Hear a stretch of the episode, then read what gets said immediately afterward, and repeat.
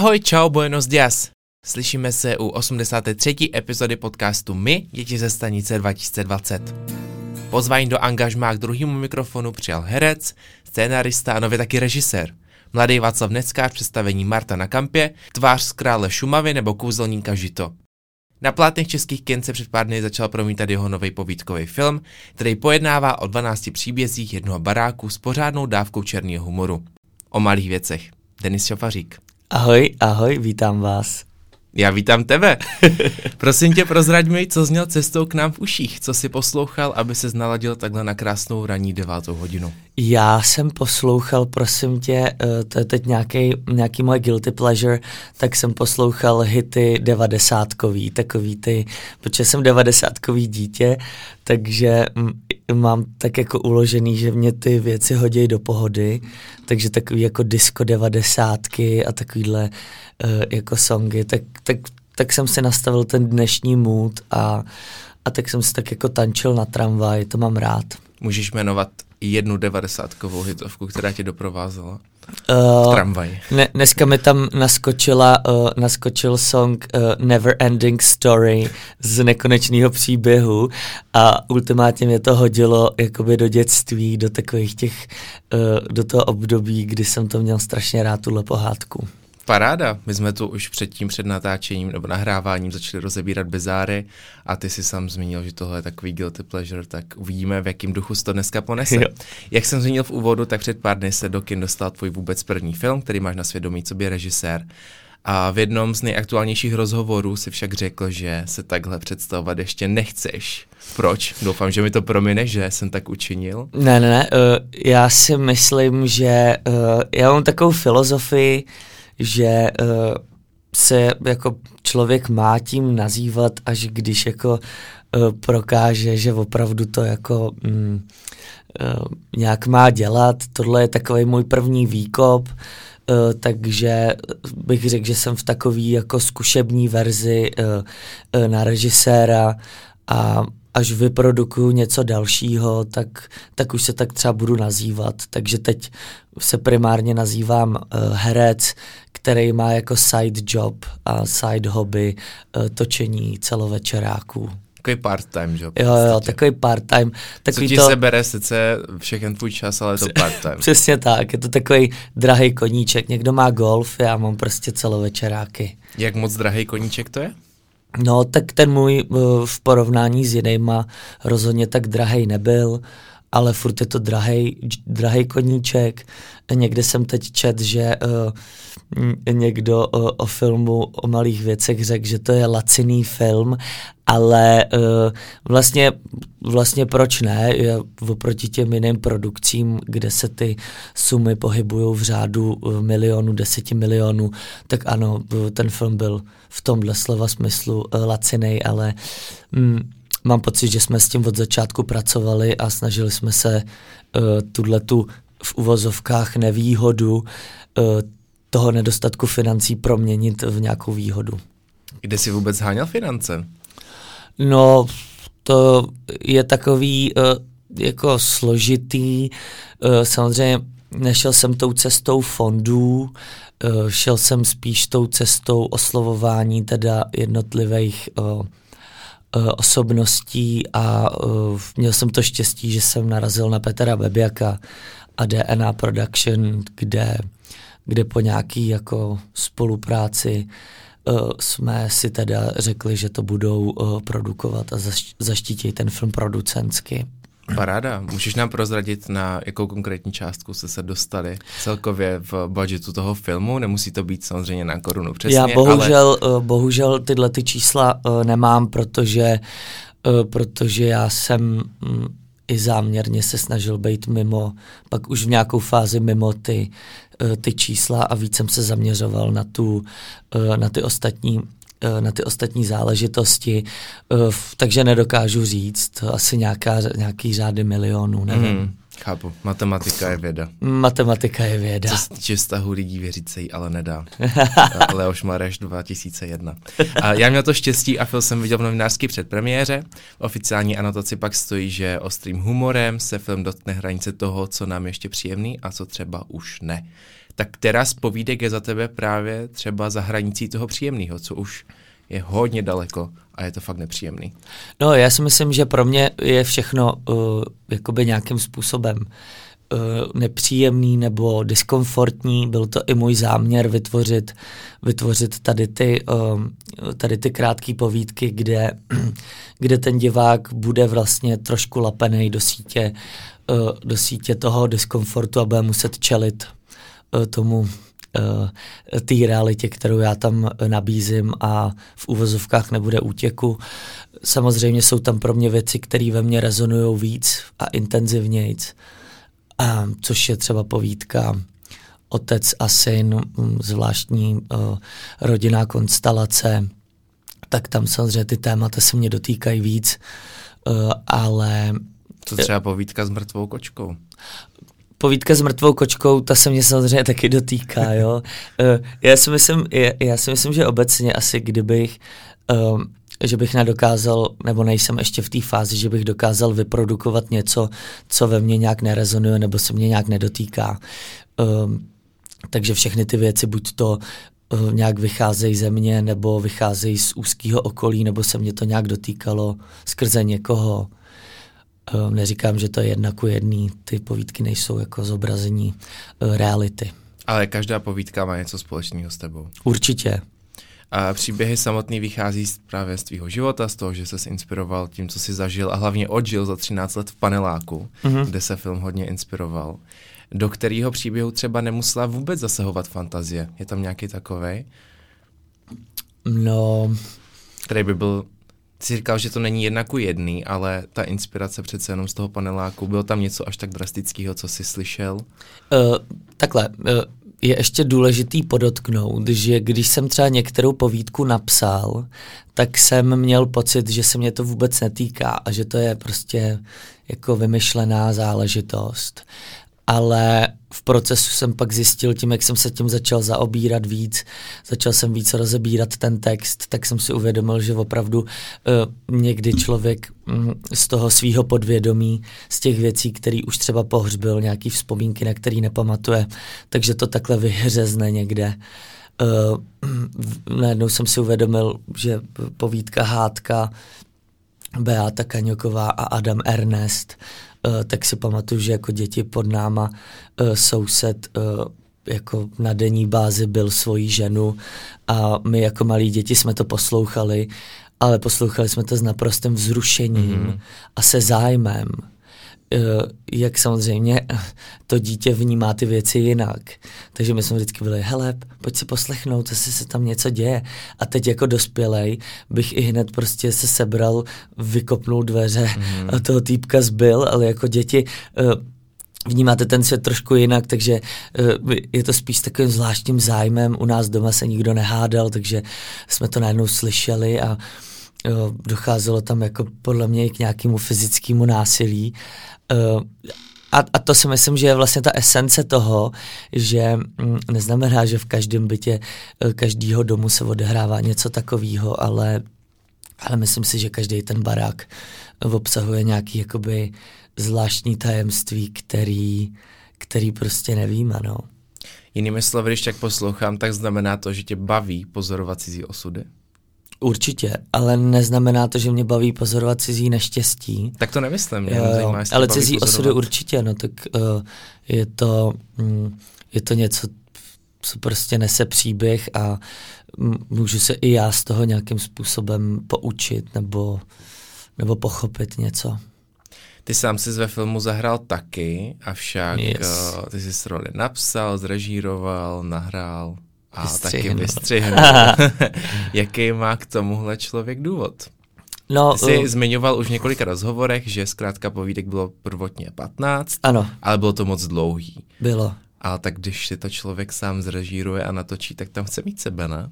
No já už jsem jakoby, už jsem prošel tady tou, eh, tady tou fází, že eh, potřebuju být všude, takže jsem vlastně jakoby netrpěl tím, že já nebudu teda ve svém filmu hrát, ale mm, spíš jsem trpěl tím, že jsem musel dát ven tři povídky, na kterých jsem strávil strašně moc času. Uh, prostě úsilí a spíš z tohohle důvodu člověk musí jako si říct, hm, musí to jít pryč prostě k lepšímu dobru a k tomu celku, aby fungoval, tak to prostě opláčeš a uděláš delete, no. Napadá mě, že v hudebním světě je taková tradice vydávat po vydání EP nebo CD ještě rozšířenou verzi. Tak co film vydat v rozšířené verzi o tyhle tři povídky navíc? Třeba je. pro speciální předplatitele. jako udělám, uh, udělám to, až, až, bude, až, až se bude film třeba za 50 let vysílat na takových těch, na takových těch bizár festech, uh, těch jako bizarních filmů, tak, uh, tak tam třeba to bude jako exkluzivní že se vendají tady ty trezorové povídky, ale zatím to neplánuju. o čem byla vůbec povídka, ve které jsi hrál ty? Um, byla to, byla to úplně první povídka, kterou jsem napsal a která vlastně mě definovala celou tu poetiku toho filmu, ale byla taky nejvíc jako nejvíc bizarní a bych řekl až taková uh, to už jsem i já cítil, že je taková zahranou, byly to dva kámoši na bytě, jednoho trápí prostě, uh, trápí to, co se děje na tomhle světě, ty všechny velké věci uh, a druhý, ten jeho kamarád, ten sedí vedle a toho trápí to, že se nedokáže vyhonit a uh, bezútěšně masturbuje a pláče do toho. A vlastně tam vzniká takový jako bizarní kontrast to mě hrozně bavilo, ale bylo to, jako, já jsem to měl rád, ale už to bylo takový jako fakt, fakt hodně, no. Pomáhal ti třeba někdo s tím, který povídky právě vystřihnete a vyhodíte z těch 15? Jo, měl jsem, zatím stal sám? Měl jsem dramaturga, dva dramaturgy a Kuba Režnej, který, se kterým jsem konzultoval celý ten jako film, uh, tu dramaturgii toho celého filmu, tak, uh, tak tam jsme si vytipovali tyhle ty povídky, ty jsme vytipovali už vlastně na prvotní projekci uh, s testovacím publikem i na základě toho, co ty lidi říkali. Mm-hmm. A, uh, a pak jsme prostě jako dali pryč. Nebylo to, uh, ne, prostě to nefungovalo, no. Film už je v kinech, ty sám se byl na několika předpremiérách i premiérách a slyšel si asi hodně názorů o nějakých osobních pohledů na to, jak to celý daný divák vidí. Tak který pohled nebo feedback ti zůstal v srdci a byl pro tebe třeba nejsilnější, že jsi řekl, ty jo, měl to cenu to udělat za tenhle, za tuhle zpětnou vazbu? Um, že myslím, že mnoha lidem to mohlo právě třeba pomoct otevřít nějaký svoje problémy nebo traumata. Jo, já si myslím, že uh, pro mě nejdůležitější feedbacky byly uh, od Petra Bebiaka a od Pavla Berkoviče, který mi dělal kameru ve filmu a ty, eh, ty věci, co oni mě řekli, tak eh, ta kritika nebo, nebo ta reflexe zpětná, kterou jsem od nich dostal, tak tý jsem si vážil nejvíc. A pak jsou ty sekundární eh, kritiky, to jsou ty, který pak někdo, nějaký kritik vydá na internetu. Některý jsem čet, vlastně mi přišly docela, uh, docela ohleduplný, uh, i takový jako uh, příjemný a tam jsem si taky vzal některé věci, ale já už vlastně nepotřebuji číst o tom, kde někdo říká, co jsem udělal a co jsem neudělal a co jsem udělat měl. To už mě vlastně moc nezajímá. Já sám uh, jsem jako si dost vědomý toho, co jsem tam udělal, co jsem tam neudělal, co jsem udělat měl. Uh, je to můj debutový uh, prostě film, takže, takže rozhodně nemám potřebu s někým jako uh, hluboce diskutovat o tom, proč jsem to neudělal takhle, no protože jsem prostě třeba nevěděl, jak to mám udělat. Jo, takže uh, já si nejvíc cením těch kritik z toho blízkého, z toho blízkého okolí a cením si toho, kdy pak za mnou uh, teď nedávno přišla holčina, tý bylo třeba 17 a řekla, že ten film viděla a že jí to hluboce prostě zasáhlo a že mi za to děkuje. Uh, takže si myslím, a jsem přesvědčený o tom, že ten film je primárně generační. Psal to kluk, který mu je prostě bylo 27, uh, takže se jasně musí dotýkat věcí, který má pocit, že žijou lidi kolem něho a mm, to je pro mě důležitý jestli pak nějaký prostě uh, starší kritik napíše, že to nepochopil, že to bylo trapný, tak jo, jako whatever. Tak, tak možná to je právě problém to té generace. No. Takže Ať si to, ať si to zhlídne v příštím životě, až mu bude, Přesně až tak. bude Gen Z. A myslím si, že tenhle ten film jako i potřebuje jistou dávku empatie a jistou dávku jako um, už pochopení nějakých věcí a, a jsou lidi, kteří prostě se na to podívají a určitě si řeknou, že Maria, co to je, to prostě mě to nezajímá takovéhle věci. A je to v pořádku, každý ať si kouká na co chce. Přesně tak, ať už na výměnu manželek nebo mama ožeňma. Yes. Ty jsi vůbec poprvé vyzkoušel, jaký to je být na druhé straně toho velkého kolosu. Tak co bylo pro tebe nejtěžší ve smyslu, stal se nějaký fuck up? Milujeme nejen bizáry, ale i fuck upy, tak pověz nám nějaký největší podíl, který se stal. No, já jsem měl asi štěstí, na tom place se jako takový žádný velký fuck upy neděly. Byly to takový mikroproblémy, jako že něco přestalo fungovat, um, něco nedopadlo, nějaký herec kvůli covidu nemohl. Takže to byly takové jako mikrověci, který, uh, který jako vyžadovali, aby člověk byl opravdu koncentrovaný strašně moc a aby dokázal ty věci za minutu hned řešit, nic neodkládat a být strašně pohotovej. Takže, uh, ale fakt nám asi přál vesmír a nebyl tam nic, co by bylo jako ultra, ultra průser, že bychom si řekli, tak jo, to nenatočíme. A pak i ve střižně byly nějaký momenty, kdy jsem si říkal, ty vole, no tady prostě, jak to uděláme. Ale vždycky se z toho dalo jako, vždycky jsme z toho nějak vybruslili. Takže bohužel tě nepotěším žádnou jako šíleností, ani vlastně bizárem, protože on vlastně ten film je tak bizarní, že se nám už jako větší bizáry nestaly, no. to je fakt, nic horšího se asi ustát nemůže. Hele, ty kromě zmíněného filmu máš na svědomí třeba Krále Šumavy, Kouzelníka Žito, nebo si byl v Tvoje tvář má známý hlas. Ještě Zločiny Velké Prahy, to mám taky rád. Ano, nebo Zločiny Velké Prahy a taky hraješ na kampě na letní scéně, kde stvárnuješ mladýho Václava Neckáře. A je vůbec něco, co tebe a pana Neckáře spojuje třeba vnitřně? Nebo jak se na tu roli díváš? Já se na to dívám jako na každou roli, no. Ne, neberu to tak, jako že mm, to jsem já, nebo tak.